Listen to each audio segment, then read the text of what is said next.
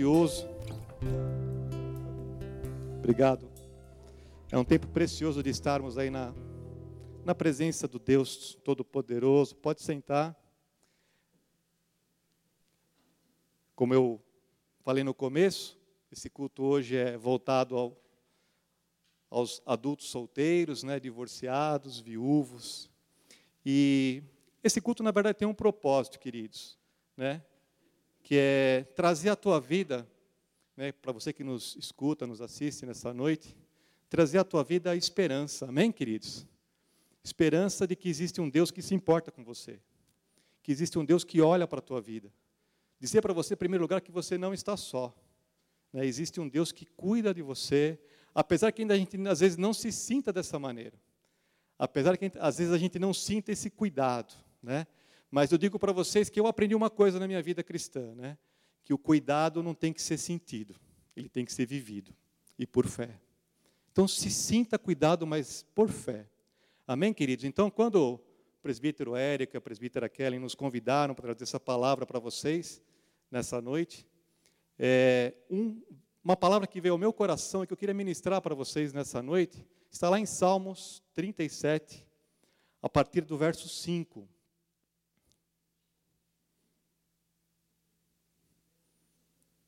Salmo 37, 5 palavra de Deus diz assim: entrega o teu caminho ao Senhor, confia nele e o mais ele fará. Verso 7.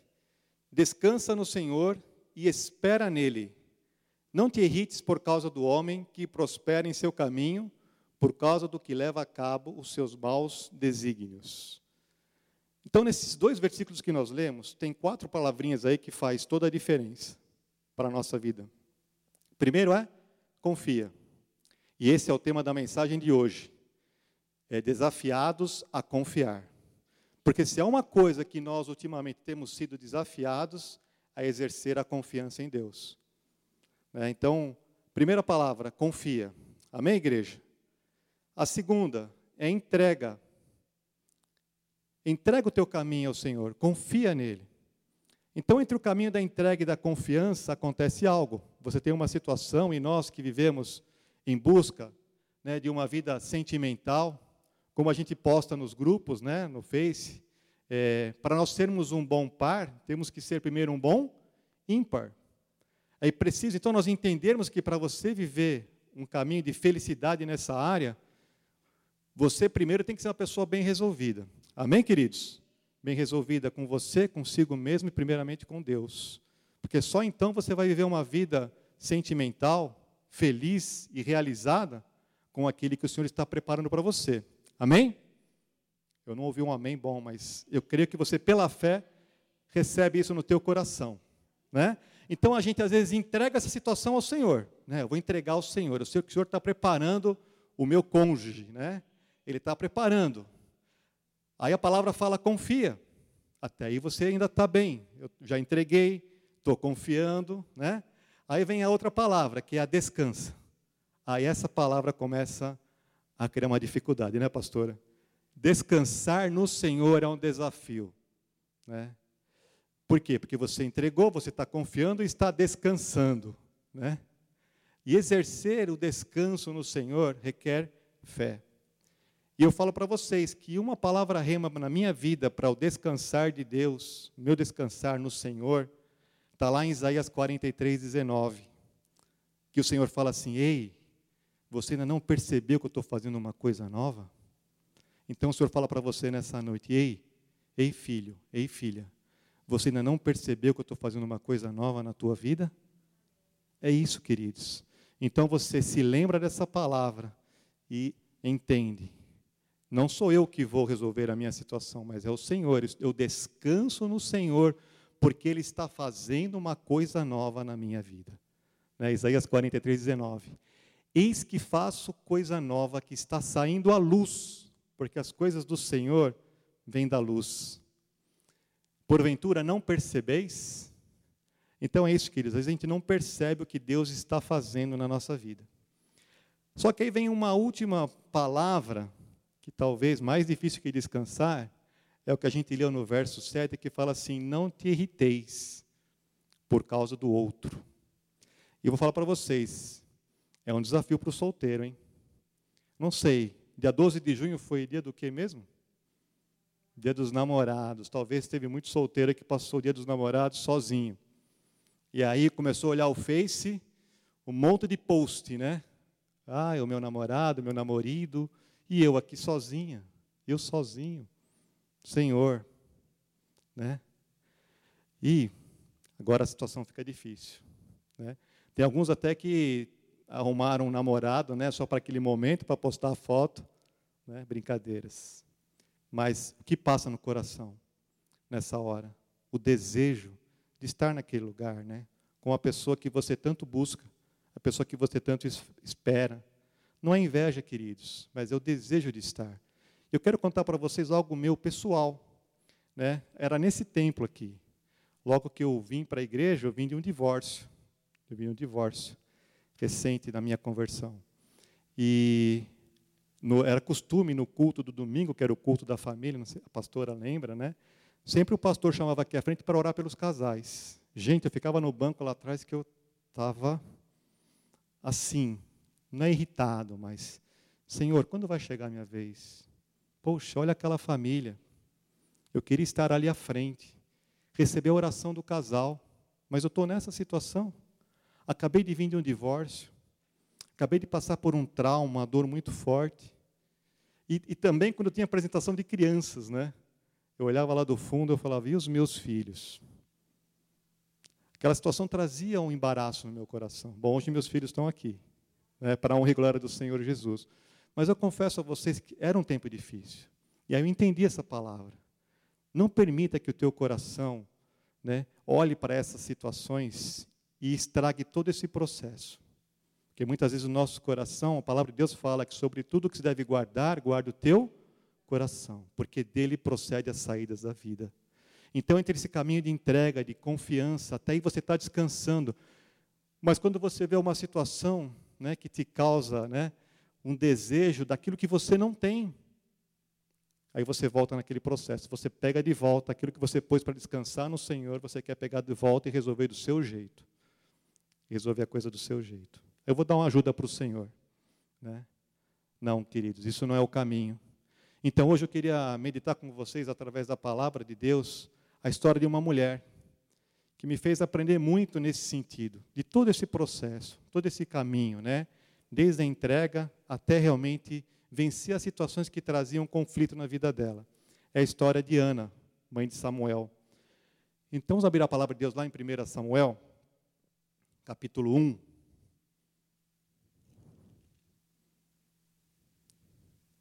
Nós vamos ler a partir do verso 1.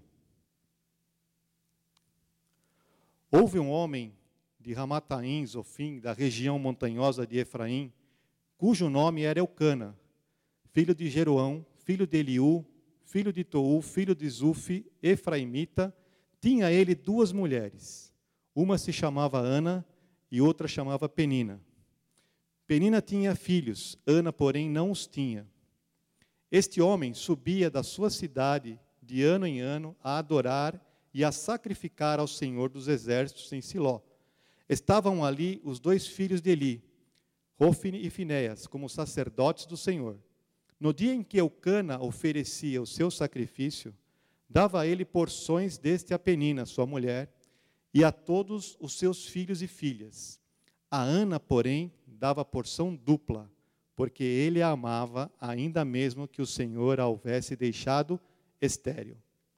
A sua rival a provocava excessivamente para irritar, porquanto o Senhor lhe havia cerrado a madre. E assim o fazia ele de ano em ano. E todas as vezes que Ana subia à casa do Senhor, a outra a irritava pelo que chorava e não comia. Então Eucana, seu marido, lhe disse: Ana, por que choras? E por que não comes? E por que estás de coração triste? Não te sou o seu melhor, não, não te sou eu melhor do que dez filhos? Após terem comido e bebido em Siló, estando Eli, o sacerdote, assentado numa cadeira junto a um pilar do templo do Senhor, levantou-se Ana e, com amargura de alma, orou ao Senhor e chorou abundantemente. E fez um voto, dizendo: Senhor dos exércitos, se benignamente atentares para a aflição da tua serva, e de mim te lembrares e da tua serva não te esqueceres, e lhe deres um filho varão, ao Senhor o darei por todos os dias da sua vida, e sobre a sua cabeça não passará navalha. Demorando-se ela no orar perante o Senhor, passou Eli a observar-lhe o movimento dos lábios, porquanto Ana só no coração falava. Seus lábios se moviam, porém não se lhe ouvia voz nenhuma. Por isso Eli a teve por embriagada. E lhe disse: Até quando estarás tu embriagada? Aparta de ti esse vinho. Porém Ana respondeu: Não, senhor meu, eu sou mulher atribulada de espírito. Não bebi nem vinho, nem bebida forte. Porém venho derramando a minha alma perante o Senhor. Não tenhas, pois, a tua serva por filha de Belial, porque pelo excesso da minha ansiedade e da minha aflição é que tenho falado até agora. Então lhe respondeu Eli: Vai-te em paz, e o Deus de Israel te conceda a petição que lhe fizeste. E disse: E disse ela: Ache a tua serva mercê diante de ti. Assim a mulher se foi seu caminho e comeu, e o seu semblante já não era triste. Até aqui, por enquanto, igreja. A gente vê que é a história de Ana. Primeiramente, Ana era uma mulher estéril, não podia conceber, não podia dar à luz, que era o seu maior desejo. E qual era a situação de Ana? Ela tinha a outra mulher de Eucana, que era Penina, que constantemente a irritava, a humilhava, porque vem com aquela situação de afronta: olha, eu tenho filhos e você não pode dar um filho para o seu marido. Além disso, a gente leu no texto que Ana era uma mulher com amargura de alma. Eu não sei a tua situação, querido, mas muitas vezes nós que viemos de outros relacionamentos, vivemos essa amargura no nosso coração. Não importa, às vezes é por medo, traumas dos relacionamentos anteriores, situações vividas que foram marcantes para você, que foram tristes, né, que geraram decepção, é, traição, mentiras, enganos. Muitas vezes, homens ou mulheres vivem um relacionamento dominador, um relacionamento que escraviza a pessoa, e a gente, no fim, traz toda essa amargura no nosso coração. Então, entenda uma coisa nessa noite. O Senhor quer te curar de vez. Amém, querido? Amém, querido? Hoje existe um bálsamo do altar sobre a tua vida. Nós clamamos pelo Espírito Santo. Ele está aqui. Ele já não está bem-vindo no teu coração? Então ele já está operando, colocando um bálsamo, colocando um remédio sobre toda essa situação. Porque, queridos, nós não podemos pensar em ser um bom par com a alma amarga, com sentimentos dos relacionamentos anteriores porque isso vai escravizar a tua vida e vai te trazer problemas para para o seu novo relacionamento. Então nós temos que deixar isso de lado, de vez, permitir que o Espírito Santo entre nessa situação. Eu creio que o Espírito Santo é poderoso para trazer sobre a tua vida lembrança desses momentos. Mas não somente lembrar esses momentos. Ele vai chegar sobre esse momento e colocar um remédio, colocar um óleo da unção sobre esse momento vai te ensinar nessa noite a liberar perdão para toda essa situação que causou mágoa ao teu coração. Porque, queridos, nós não podemos viver uma vida de vitória carregando pessoas presas a situações do passado. Deus não opera nessa situação. Então, primeiro, Ana tinha essa característica. Ela declara, ela mesma falou isso. Eu tenho amargura de alma. Ela declarou isso para o profeta Eli. Ela reconhecia que tinha isso. Então, o primeiro passo, querido e minha querida, é reconhecer que eu preciso né, vencer isso na minha vida. Preciso dar uma ordem à minha alma. Alma, aquieta-te. Hoje é o Espírito Santo falando ao meu coração e eu permito que o Espírito Santo traga cura para a minha alma. Amém? Este é o primeiro passo. Só que a situação de Ana não era só essa amargura de alma que nós vemos no verso 10.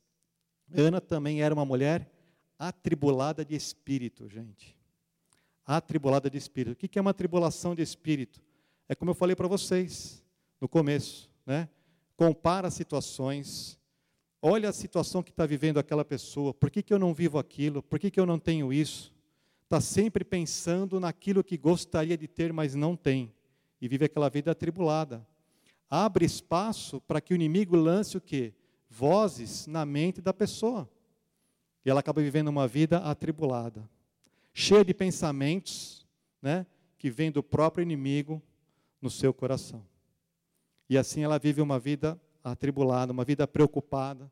Aquilo que eu falei para vocês, entre o caminho da entrega e do descansar, uma pessoa atribulada não consegue viver isso. Não consegue viver o descanso no Senhor. Não consegue enxergar que o Senhor está fazendo algo novo. Ana tinha essa característica. E ela declara também, no verso 16, esse eu quero ler com vocês. 1 Samuel, verso 16. Não tenha, pois, a tua serva por filha de Bedial, porque pelo excesso da minha ansiedade e da minha aflição é que tenho falado até agora. Querido, eu te pergunto: a tua boca tem falado por causa de ansiedade? A tua boca tem declarado coisas por causa de aflição? Se é, entenda o seguinte: hoje o Espírito Santo quer mudar a tua história. Ele quer tirar toda a ansiedade do teu coração. O Senhor Jesus disse: Lança sobre mim o teu fardo e toma o meu, porque o meu fardo é leve e suave. Não andeis ansiosos por coisa alguma. E queridos, nesse processo que vocês estão vivendo hoje, a busca de um novo par, de um novo relacionamento, a ansiedade, a aflição que está aí, é um dos seus piores inimigos. É Ele que pode tirar da tua vida, roubar da tua vida. Eu falo que é o plano perfeito depois de Jesus. Porque se existe um plano perfeito depois de Jesus, é o seu par perfeito. A aflição e a ansiedade vão roubar aquilo que Deus tem para você. Aliás, o que nós estamos falando nessa noite, né, rouba também coisas importantes dentro do casamento. Ansiedade e aflição. Se você não tem isso resolvido com você, você não pode assumir um novo relacionamento, não deve assumir um novo relacionamento. Resolva isso no teu coração. Nós aprendemos no culto do sábado com o pastor Jobert, né, sobre a vida dos casados, marido e mulher, não é verdade? E para viver aquilo na sua plenitude, nós temos que estar bem resolvidos. E a ansiedade a aflição é algo que vem para roubar aquilo que Deus tem para você. O plano verdadeiro, o plano do Senhor, não permita. Né? Então a gente vê nessa história de Ana que a vida dela girava em torno de quem? Em torno de Penina. Ela olhava para Penina, via a vida de Penina, ela não podia conceber, e ela não percebia algo importantíssimo, queridos que o marido dela oferecia uma porção dupla por ela. Isso é muito triste. Ela estava tão cega naquela situação que ela não pôde perceber que Eucana subia no templo, oferecia sacrifício por Penina, pelos filhos, mas por Ana ele oferecia uma porção dupla. E Ana já estava vendo aquela situação de ansiedade, de aflição, amargura de alma que ela não conseguia ver mais aquilo que o próprio marido fazia por ela. Queridos, eu queria fazer uma analogia agora com a nossa vida. Você talvez está preso olhando para situações e não está enxergando o que o Senhor já tem feito pela tua vida. O Senhor já tem derramado uma porção dupla sobre a tua vida, querido, creia nisso. Já existe uma porção dupla sobre a tua vida. Basta você tirar os olhos daquilo que a aflição, a angústia, a alma está roubando você de enxergar. E olhe para o Senhor. Olhe para Ele. Porque Ele tem essa porção dupla, Ele já está derramando. Então, esta era a vida que Ana tinha. Até que um dia Eucana chega até ela e faz uma pergunta. E essa pergunta que o Senhor nos faz nessa noite. E eu queria ler com vocês, lá no verso 8. Vamos ler junto? No verso 8 de 1 Samuel.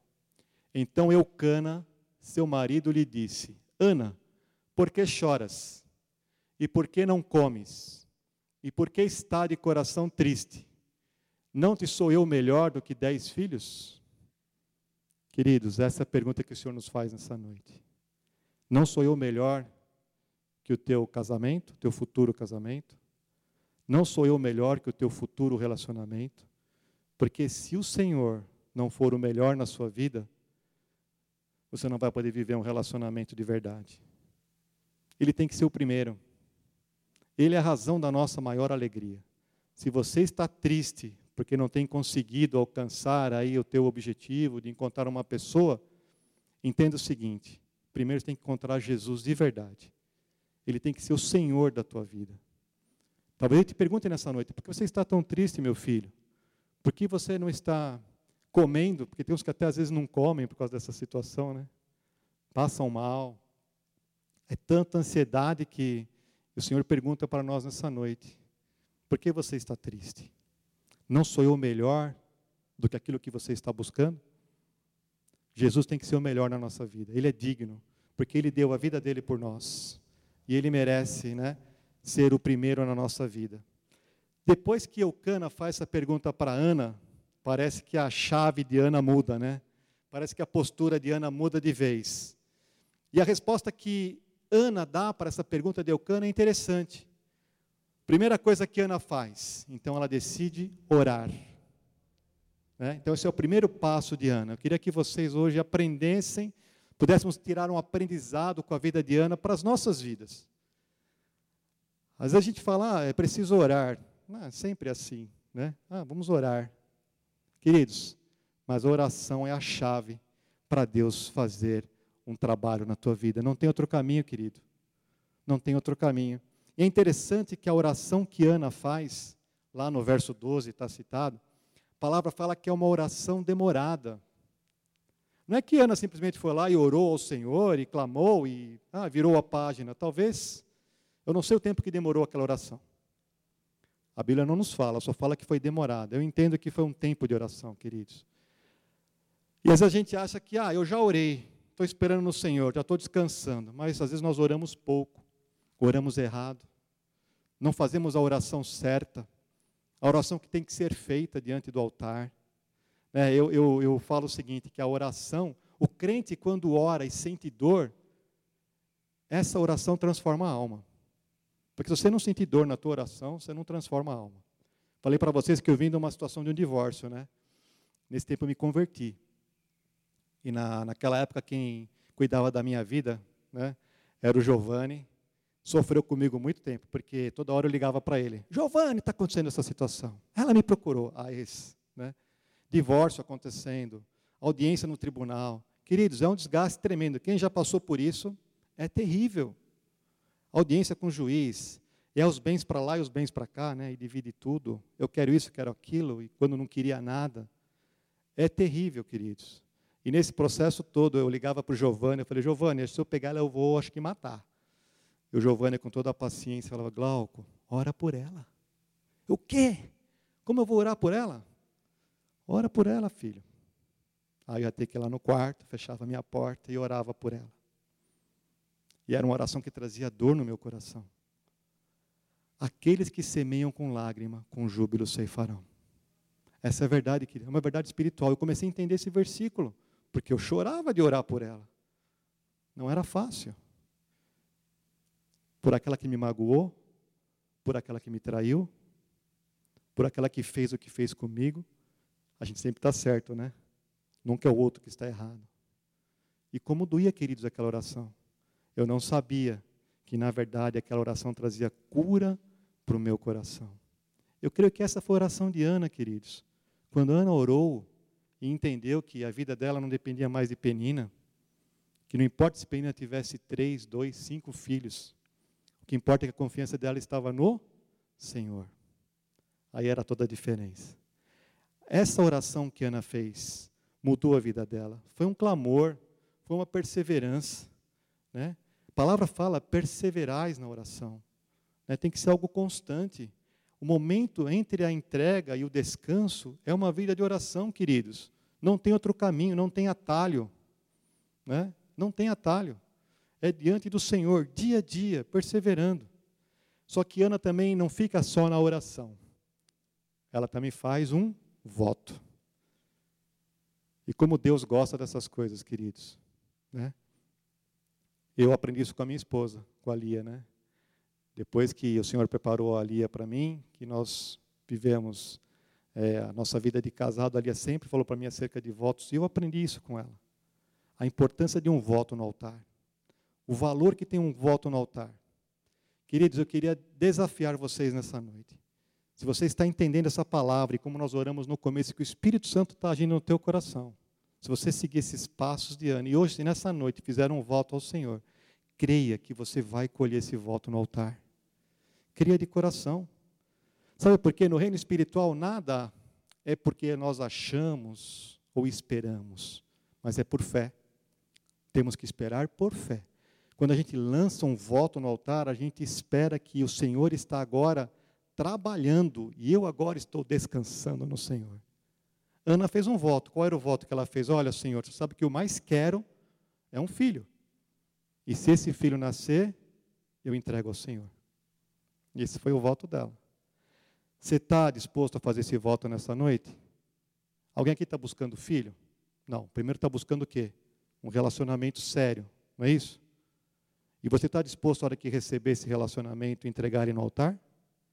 Viver um casamento de verdade? Homens, como nós aprendemos no sábado, né? Com o pastor Jobert. Maridos, amai as vossas mulheres como Cristo amou a igreja.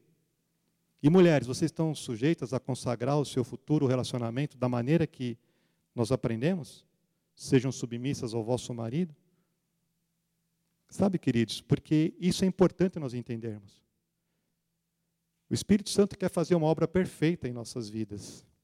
Agora, o poder de um voto move o coração de Deus.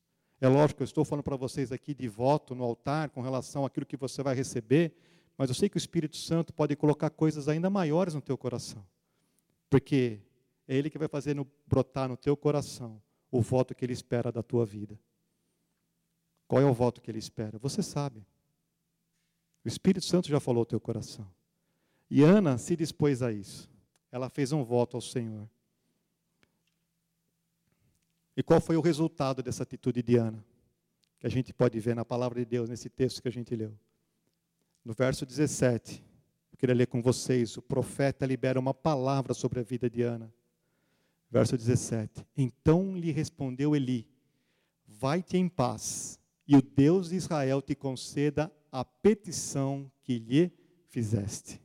Queridos, depois que você orou, fez o voto, está bem com o Senhor, vem uma paz no nosso coração.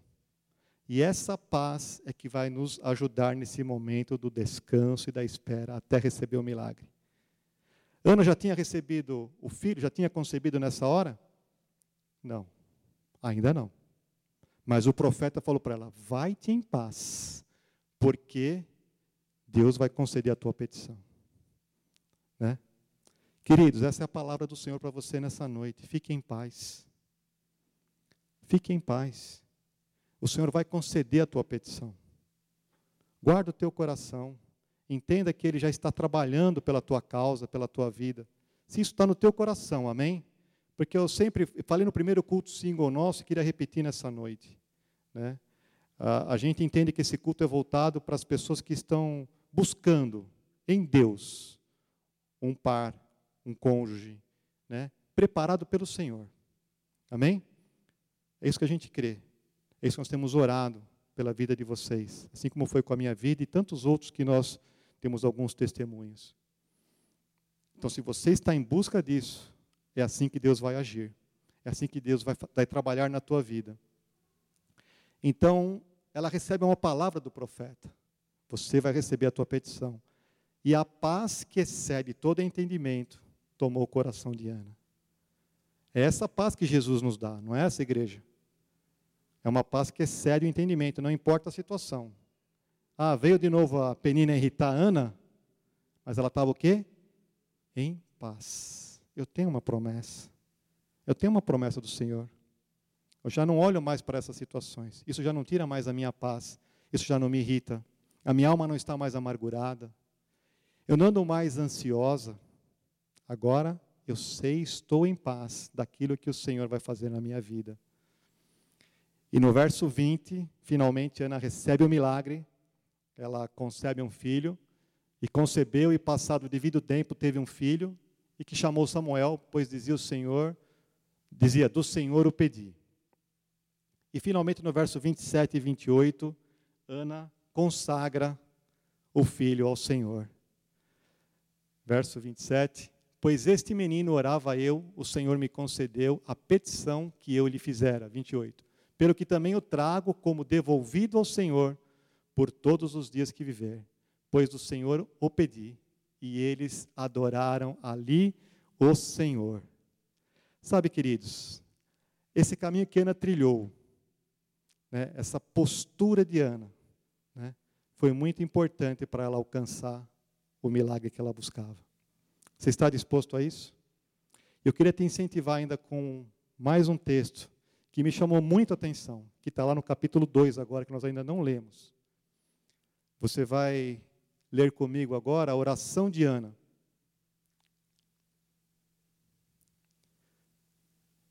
1 Samuel 2. Então orou Ana e disse: O meu coração se regozija no Senhor, a minha força está exaltada no Senhor, a minha boca se ri dos teus inimigos, porquanto me alegro na tua salvação. Na verdade, a postura de Ana foi mudada. Ela estava agora de cabeça erguida.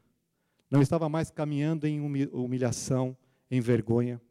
Agora ela estava com a postura diferente. E é essa postura que eu queria te incentivar a ter, querido, meu querido e minha querida. Uma postura diante do Senhor, uma postura que entende quem você é em Deus, o que Ele tem feito pela tua vida, o que Ele já tem agido a teu favor.